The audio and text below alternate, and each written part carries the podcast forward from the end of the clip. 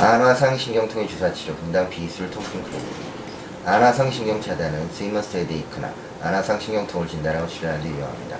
swimmer's headache의 원인은 물안경을 너무 조이게 착용해서 안와상 신경이 나오는 부위인 안와상공에서 신경이 눌려 발생합니다.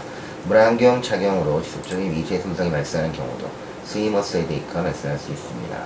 swimmer's headache로 인한 통증은 안와 위 부위와 이마의 지속적인 통증과 더불어 안와상 신경지배 부위의 갑작스러운 쇼크 같은 이상 감각 특징으로 합니다. swimmer's headache보다 훨씬 흔하게 발생하는 전두동 및 부비동염에 의한 두통 때때로 swimmer's headache로 인한 통증과 유사하게 나타납니다. swimmer's headache로 호소하는 환자들은 때때로 이마 부위 머리털이 아프다고 호소하기도 하고 안와상 신경은 안신경의 가장 큰 가지 전두신경의 분지입니다. 전두신경은 상안와열을 통해 안와로 들어간 뒤 안와의 천장 부위 골막의 밑으로 전방 주행을 합니다.